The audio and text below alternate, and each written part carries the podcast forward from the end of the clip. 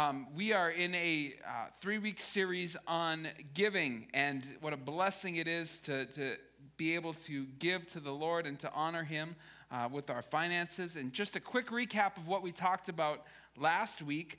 Uh, we talked about the fact that t- the tithe is a test from God, it's a, t- a test of who we're going to thank when we get paid. It's this biblical principle that's found throughout Scripture that, that God talks about a lot and we read about how God tells us to bring the tithe into the storehouse and that we bring our tithe rather than give it because it's not ours to give, it's His. Uh, so our tithe is to be um, brought to the storehouse, but it's also to be the first and the best. And uh, what we talked about, what that means is that what we do with our money, what we do with our treasure, reveals what's inside of our heart. It's evidence of what's going on inside of us. And I believe that that is what God really cares about. So, I ended with the question last week Do you believe that God can do more with your 90% than you can do with 100? So, um, if you missed that message, you can go online, you can watch it, you can get caught up. Uh, but I really believe that it's important for us to understand um, the scriptural basis of giving before we kind of talk about the practical side of giving, and we're going to do a little bit of both today. Um, but I got a, a, a joke this morning because you know this can be a heavy topic, and so it's nice to kind of lighten the mood a little bit. So a priest, a rabbi, and a televangelist are sitting around talking about how they handle the money that's been given to their church. Some of you are like, I'm already offended. the priest says, at the end of the week, I make a line on the floor. I take all the money in the donation box and I throw it in the air, and whatever lands on the left is for God and the church, and whatever lands on the right side is for me. The rabbi says, Oh, I, I actually do something similar. At the end of the week, I draw a big circle on the floor. I throw the donation money in the air. Whatever lands in the circle is for God and the temple, and whatever lands on the outside of the circle is for me. Well, the televangelist perks up, and with his thick southern drawl, he says, Y'all, I do something similar too. At the end of the week, I throw all of the donation money in the air, and whatever God catches, he keeps. now, I say that jokingly because the church has a complicated relationship uh, with money, even from the very beginning, as we're going to look at this morning. Uh, and one of the marks of the, the early church was actually their generosity. And, and, before we get into that this morning, I just want to say this. Listen, we joke around a little bit, but I'm very hesitant to be critical of other ministries. And I think that other Christians should maybe follow that pattern too. That we're very quick to criticize and judge other people. And, and, and I honestly think sometimes we ought to give people the benefit of the doubt sometimes. And so let's not look at like what is wrong with everybody else in the church and what they're doing wrong. Let's worry about what we are responsible for. Let's let's honor the Lord with what God has entrusted us with, and let's let Him be the judge of what everyone else is doing as well. Now, that doesn't mean that there hasn't been some disasters in the church and some things that are, are horribly wrong. And, and I want you to know that I am aware of that. And I, and I know that that has been the case. But I believe that, that there are far more examples of how, how people have been faithful with what God has entrusted them with. In fact, we read in Acts chapter 2, this is right from the beginning of the early church. It says, And all who believed were together and had all things in common. And they were selling their possessions and their belongings and distributing the proceeds to all as any had need. And day by day attending the temple together and breaking bread in their homes and they received their food with glad and generous hearts. Now, some people would say this is a directive as to how the church is supposed to operate. We're supposed to all sell our stuff, move into a commune, eat all our meals together, and uh, some of you are like, I'm out. no, I don't think that's the intent of this passage here. This wasn't typical even in the church, but this was in Jerusalem in a period of time where the church was poor, they were outcasts, and they were under severe persecution. And so, rather, um, it, it, speaks to the heart of what the believer should have in, inside of them and how we should care about each other enough to give anything for each other. speaks to the value of the local church and, and the believer's responsibility to that church. Now, things weren't perfect in the early days, however. Uh, in fact, it takes another two chapters before we see the whole the real problems start to happen uh, with finances. In fact, Ananias and Sapphira, they, they hear about this, this guy who gives this generous gift. He sells his property, he brings it and lays it at the feet of the disciples, and he gets a lot of attention for that. And they're like, you know what? It would be nice if we got that attention. We have some property we can sell to. And so they sold their property and they gave part of it, but they, which was fine. There's no problem with that, by the way. And, and, there was nothing wrong with what they gave, but they lied about it. They said we gave the whole thing, and dishonesty crept into that instance in the church. And um, the, this was the first, also the first instance of church discipline recorded in the New Testament. It took place in the form of a body bag. Do you think that God takes this pretty seriously? What's inside our heart? Now, I'm not saying that if you don't, you know, give your tithes accurately, uh, God is going to strike you dead. Um, if that were the case, I think we'd have a, a lot of dead people in church. But I am saying that, that this is an important thing, that, that we treat this with integrity and in on, with honesty as well. Since those early days, we've seen many, many, many acts of incredible generosity and some corruption as well. And can I tell you something? Despite what you think or may believe, because of what's reported and what you hear about on the news and what you hear about um, on the internet, there are far more wonderful, amazing, generous things than the scandals that have been reported. And God has done incredible things throughout the church when his people are generous. You may be seeing the, the fancy car, or the million dollar house that some pastor has. Uh, and for centuries, actually, the church itself has been criticized for having these elaborate buildings or maybe expensive sound systems. In fact, there's even a very popular Instagram channel dedicated to posting pictures of pastors wearing expensive tennis shoes. Now, I am not willing to be the judge of how much a pastor should spend on his house or on his car or on his clothes. I'd prefer to leave that between them and the Lord and just be accountable for what God has given me. But the reality is, um, we, the stories that we really don't hear are the churches and the church leaders that have been faithful in generosity, that have lived modest lives, that have honored the Lord as He's blessed them. In fact, in the state of Minnesota, we have close to 300 Assemblies of God churches. The vast majority of them have never in their history had a financial scandal. And if you're thinking, well, that's fine for small churches, but megachurch pastors, they're all crooks. I'd like to challenge that idea too. In fact, uh, Rick Warren, who just recently retired, planted what has become one of the largest churches in America. It's called Saddleback Church. Um, and, and Rick has gone through a lot in ministry. In fact, um, he, he lost his son to suicide a few years ago, but he faithfully pastored for many years.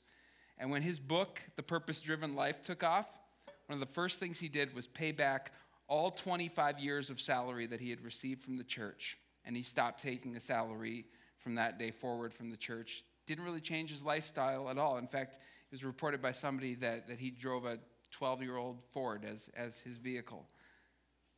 Now, why do I talk about all this stuff? Well, one of the main excuses why people don't give and don't tithe and don't support their local churches, they don't trust that the church is doing the right thing.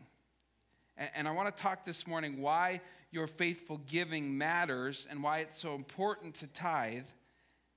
And I want you to have confidence that trusting God's word is not just an obedience thing, it's vitally important to the work of the ministry. Now, maybe you're sitting there thinking, hey, Paul, I get it. My church is important. But for me, 10% is a significant amount of money. Like, where am I supposed to find that extra money in the budget? And I, and I don't mean this to sound insensitive, but can I just be blunt for a second? And I'm asking that because I'm going to do it anyway. But It's only hard because you aren't doing it yet. Okay? Once it becomes a practice and a habit, it gets much, much easier. Now, I understand making that leap can be an intimidating prospect, probably means some lifestyle changes initially. But I want to make the case that in our world today, we have it so much easier than God's people traditionally have.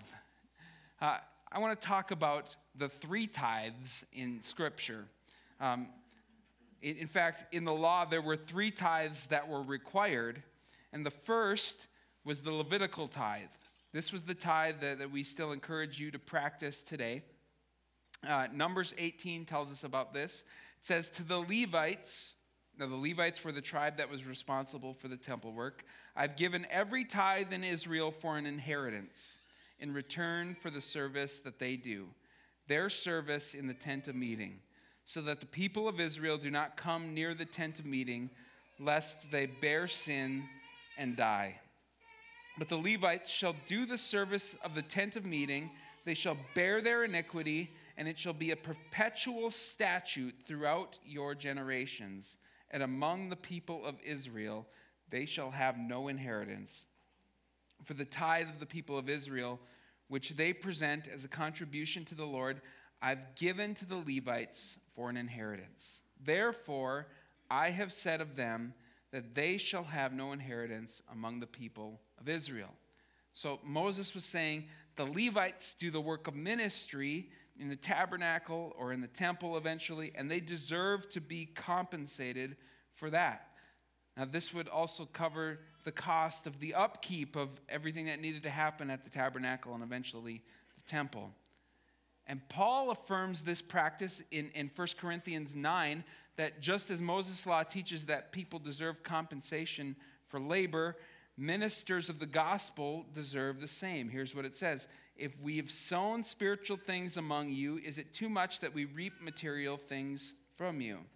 If others share this rightful claim on you, do not we even more? Nevertheless, we have not made use of this right, but we endure anything rather than put an obstacle in the way of the gospel of Christ. Now, people don't know this about Paul, but he operated as a missionary. And so it wasn't like, this is what you owe me. It was like he relied on people generously donating to his work. Verse 13 Do you not know that those who are employed in the temple service get their food from the temple. Those who serve at the altar share the sacrificial offerings. In the same way, the Lord commanded that those who proclaim the gospel should get their living by the gospel. So, this is the local church's responsibility. And, and, I want you to understand this. Like having a local church that, that offers a place to meet, that has pastors and staff to minister, that has ministries for all different groups and, and different ages, that all comes with a cost. And we share in that cost as partners. Nobody charged you dues when you walked in this morning. Um, we didn't, uh, you know, check the records and make sure that you paid enough to enter church today. Um, this is all done from a spirit of generosity inside your heart. It's you being obedient to what God has, has called you to do. But we're all affected when we, when we aren't faithful in that way. This is our church, right? And so we have responsibility. If you attend here, now if you don't attend here, there's no financial expectation whatsoever. We're so glad that you're here and we welcome visitors on a regular basis. But if this is your church home, then you have a responsibility to this church family. And just as God is always faithful, we need to be faithful as well. Now, if you're struggling to believe that God is faithful and you're struggling, um, wrestling with that idea, I've got a testimony for you this morning. I'm going to ask Teresa to come and share uh, how God has been faithful to her, and we'll get to hear her story. Where did I put that microphone? Ha!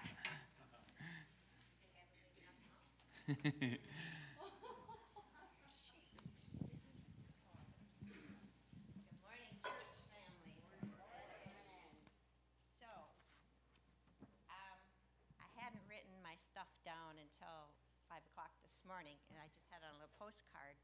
But I remembered that I was supposed to keep it to five minutes or less. So I figured I better write it down. So, um, you know, first of all, I don't apologize, and neither should our pastors, for talking about the tithe, because it is our duty and it's our right to be able to do this. So, here we go. For Dean and I, tithing is not an option, it's a lifestyle. It is something that we do. The tithe belongs to God. We give Him back to what He has blessed us with as an offering of thanksgiving and trusting Him to continue to meet our needs. I do not um, attest to God's, uh, we, we can attest to God's faithfulness in this. We know, we know that tithing works. Psalms 18:30 has become one of my favorites. God's way is perfect. All his promises prove true. When God says to bring all the tithes, it does not mean what's left over, but the first part. It does not mean to try it for two weeks to see if it works. Uh uh-uh. uh And when something else comes up, to keep it for ourselves. Uh uh-uh. uh He gives us an easy calculation 10%. Easy. Bring the tithes. He says, If you do, I will pour out my blessing so great that you won't have room to take it in. Try it. Put me to the test, he says in Malachi 3:10. Not my words, these are the words written in his book, Bible. In 1 Kings 17, I love this story in um, it's one of my favorites, and I'm hoping you never te- preach on it today or next week because this is, this is mine to talk about. Okay. God told Elijah that it wasn't going to rain for a few years. He was to go to Kerith Brook where God would provide for him. He drank from the brook, and ravens brought him meat and bread morning and night. After the brook dried up, God sent him to Zarephath. There he saw a woman who he had told to bring him a cup of water. He says to this woman, Bring me a cup of water. And while she was going to get it, he told her, And bring me some bread. She had no bread in her house, but was on her way to gather sticks to, to provide her last meal for her and her son. And then she said, And then we're going to die. It was dire. She had nothing. Um, there was only a handful of flour and a bit of oil on the bottom of the jar. Nothing would be left. But Elijah said, Bring it to me first. Sounds a little selfish, doesn't it? But Elijah knew. Nothing would have been left. Her sources would have been gone, dried up. I'm sure she sat with her, her oil. You know how we do with our, with our oil trying to get the very end? Well, imagine what she did. She probably took her flour and probably put it in there just to get the very last bit of what she had. And then he told the woman, Do not be afraid. Make me a little bread first, then make some for you and your son. The Lord says there will be flour and oil left until the drought is over. She did as Elijah said, and all three of them ate for days and days and days until the rain came. Hmm. The widow was obedient, trusting the word of God. She gave to him first and brought Elijah water and bread.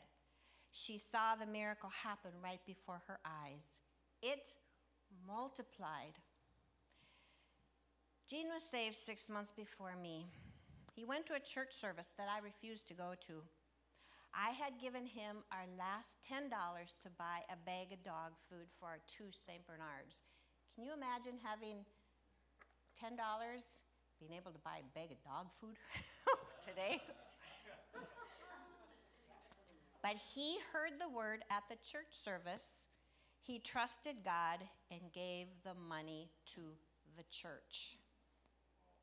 I was beside myself, thinking that the church and pastor just wanted to get rich. off of our $10. Six months later, I got saved and heard the truth about tithing. Immediately, and I mean immediately, we became tithers. We learned to give and trust God to provide. We knew what it felt like to be in famine. I hated to answer the phone because the creditors were calling, yet we continued to tithe.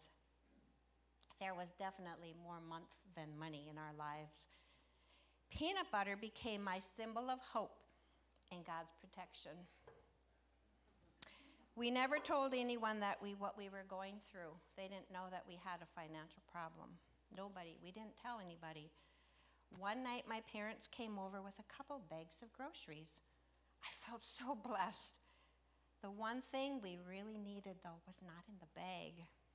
What I really needed and wanted was a jar of peanut butter. Again, without saying a word, a bag of groceries showed up with, you guessed it, there was peanut butter in the bag. I knew God had heard and answered my prayer. During this time, I found every scripture on God's provision that I could find. It is so easy today. Google it. Find scriptures and let them sink down into your heart. Day and night I meditated and I believed God. Faith rose in my heart when I read those, those scriptures on giving and tithing. And it became part of what I believed and part of who we were. We gave when we had nothing left over. It didn't matter. We still first gave with what God had already given to, or what He had given to us. We saw God move. Money came in the mailbox with no name. A $20 bill was in the back of a model trailer that we had inscribed, Jesus is Lord. I shopped at garage sales for kids' clothes and put away toys for Christmas that I had found. This was before garage sales and thrift shopping was even popular. We remained faithful in giving, and he remembered he remained faithful in his providing. God provided job changes and promotions. All his promises proved true to us. God will use who he wants and who he wants to bless us with. The tithe is for you, it's not for God. Think about that. It's for you. He set up the tithe, yes, to feed, but the tithe and his promises are to us. He fed Elijah by sending ravens to, to bring him food. I don't know how he did it, and I'm not sure I would have wanted to eat it, but if you're hungry, you'll eat anything. Um, but don't be afraid of the future. You know, there's a lot in our future right now. There's a lot of people in fear. But you know what? We serve a God who's bigger than any financial situation out there. He said, Put me to the test, try me, I dare you. I hope that you can find the scriptures and a symbol of hope like my jar of peanut butter has reminded me of. I've given many jars of peanut butter away. And I have a few jars of peanut butter, so if anybody needs a jar of peanut butter, you come to me. Um, my God will supply all my need according to his riches and glory, which has been given to us by Jesus Christ. Philippians 4:19. I challenge you to put God to the test. Tithe. Don't give up.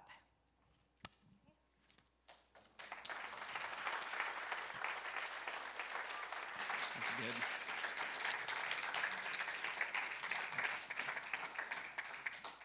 That's a good kind of peanut butter too. That's, just peanuts, right? They just blend it up. It's not like Skippy or Jif where it's 90% sugar. My kids, we, we buy real peanut butter too, and, and they're like, can we just get the good kind? We're not giving up on that one. Oh, that's an incredible, powerful testimony. I love that story. So good. So good. Yes.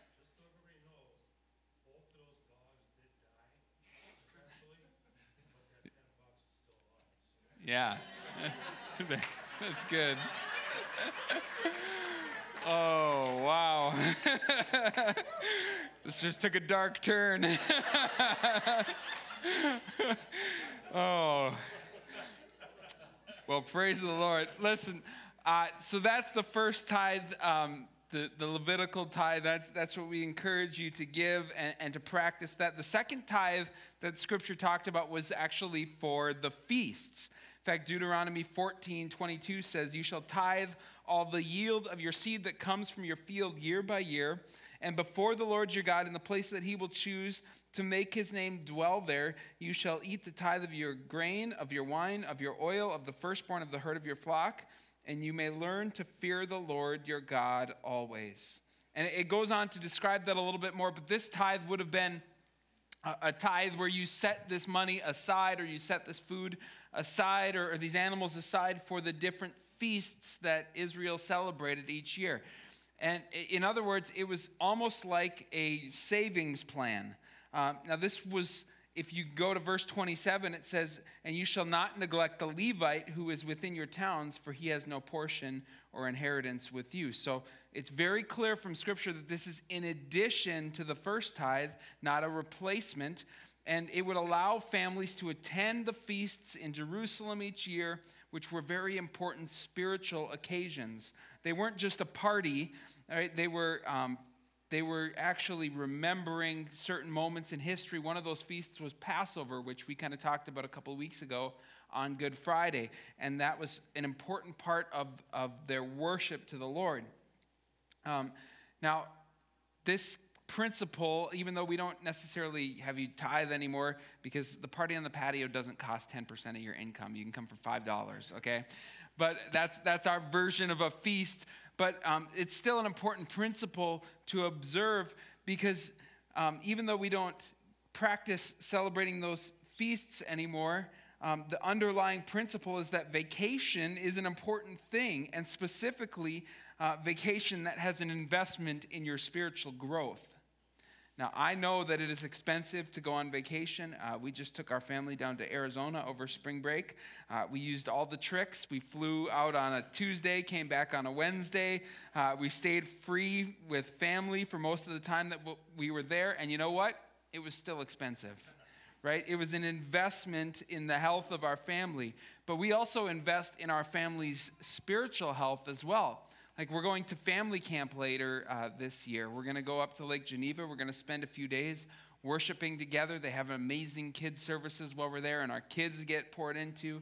Um, we're also sending our kids to kids' camp. And in fact, you probably saw the table back there with the plants as you were coming in. Our kids are selling plants to help raise money for, for camp scholarships because we believe in that investment. Listen, I will always have room in my budget to send my kids to kids' camp and youth camp because I know the value that those camps provide and those opportunities for our kids to grow spiritually as they're poured into throughout that week. We need to invest in the spiritual health of our families as well. And, that's really what this was about. They were saving up for these feasts because these feasts were important times of spiritual growth in community as they worshiped the Lord together. Now, there are so many different ways you can invest in your spiritual growth. There are conferences, there are retreats, there are classes, there are a lot of things that you can do for no cost at all. And it's an amazing opportunity, but, but you need to be investing in your spiritual health. So that's the second tithe. The third tithe was a tithe for the poor. And this one is uh, talked about in, Deuter- in the next couple of verses, in verse 28 of Deuteronomy 14 says, At the end of every three years, you shall bring out all the tithe of your produce in the same year and lay it up with your towns. And the Levite, because he has no portion or inheritance with you, and the sojourner, the fatherless, and the widow who are within your towns, shall come and eat and be filled, that the Lord may bless you in all the work of your hands that you do. So this happened every three years, and it was an additional 10%. So during that one year, you would actually end up 30% of everything that you earned or everything that you grew or everything that you raised would go um, to these different areas. Now, here's the deal we live in a very affluent nation in the United States. Poverty in America is wealth around the world. But that being said, we still have some needs in our community. And from time to time, Um, somebody will come to the church with a need, and, and we actually have a team of people that will review those requests and um, look at it as if this is something that, that we can help with. And that's an important part of our ministry as a church. But the far greater need right now isn't necessarily in our community, it's all around the world. This is our call to missions in some ways. We as a church have dug water wells in Africa. We've fed the hungry in Southeast Asia. We've built dormitories for Bible colleges in third world countries, some of the most impoverished areas in the world. And we're doing this all in partnership with the gospel message.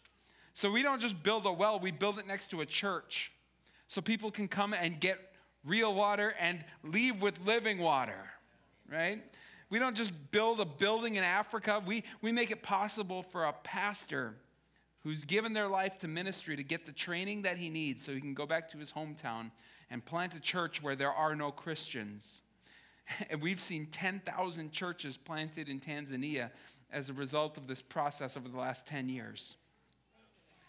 Now, I, generosity is something that is, is a foundation of this church. But I, I want to just share a couple of stories this morning. I have a friend who a couple years ago was struggling to tithe, and uh, he, he goes to a different church. He had multiple conversations with his pastor about it, but he wouldn't do it. And eventually he started tithing, and, and God started blessing him financially. And this past year, he had a good year financially, and as a result, he made a large, generous donation to their church's missions project and helped um, and as a result of that donation, he got to go on a, a trip to Africa to see uh, what he was a part of sponsoring. This year, he made a commitment that was triple what he, he gave in the previous year. The Lord honored his generosity. And, and I believe that it's because he proved that he was going to be faithful with what God had entrusted him with, that God is entrusting him with even more. Now, as a reminder, this is after the tithe is done. So some of you in here have already begun and established that practice of tithing and you're faithful in that and that's an awesome awesome start. Now what's next for you? Listen, I don't believe that God allows us to be stagnant. He's always causing us to grow, and that means growing in our ability to be generous and growing in our ability to be faithful with what God has trusted us with. A couple of years ago, um, Laura has this thing that she does called Teachers Pay Teachers, and it's where you create these resources online, and um, different teachers can buy them as a resource for their classroom. And, and she's done this for, for a long time. And a couple of years ago, God spoke to her and said, I want you to give everything you make from Teachers Pay Teachers this year to Speed the Light, every, every dollar. And um, so she said, okay, I'm going to do that for an entire year. And we committed to that. And um, we saw that online store triple in value in that year. We were able to give thousands of dollars as a result of this thing when, when in the past uh, it, it, we, it was less than $1,000 that it made all year. And, and God really honored that. And um, during this process, uh, I was driving a car. Uh, you guys got to see my, my old Saturn, uh, and it was hanging on for dear life. And I needed a new vehicle, and I knew it, but we, we prayed a prayer while that was happening that we said, okay, um, God, would you just make this thing last? Like, would just give us another year? And then it would make it another year, and thanks to our amazing mechanic, Joe Muchko, there's an advertisement. we just kept it going and going. When, we retired that thing, it had 250,000 miles on, on this car, not dollars, miles. Over 250,000 miles on this junky little Saturn. And it was such a blessing from God. And we had made that commitment for one year, and then when that year was over, we, we used that, that money, which again doubled, uh, to pay for uh, a new car. And, and new as in a, a, used car, but I was able to pay cash for that car at that moment. We didn't want to have a car payment at that time. And as soon as, as that happened, we made a new commitment and we pledged uh, the biggest pledge we've ever made to our missions program here at West Point Church. And we use that money to, to pay for our, our missions pledge. And God has continued to honor it, it's continued to grow. Uh, and, and I'm not saying this so that you think, okay, well, okay, if I try this with a little bit and then i God's just going to make me rich as I continue to give. Listen, that's not the point. We never expected anything from this. But we were faithful with what God told us to do, and He's blessed it as a result. And that's, that's a pattern in His Word. He's promised it time and time again. Listen, the blessing that you receive might not be a financial one, but I promise you, if you're faithful to God and you trust Him with everything in your life, including your finances, He's going to bless you. He's going to bless you. So I want to just pray this morning. Lord, I just thank you for your blessing in our life. I thank you for everything that you've given to us. Thank you that you are always faithful and that we can trust you. Lord, that we don't have to fear what happens tomorrow because you are our greatest resource. Lord, you have everything that we need. Lord, you promised be faithful to us. So, Lord, we're dependent on that today. Lord, we want to honor you with everything that you've given us. And we thank you for your blessing. In Jesus' name, amen.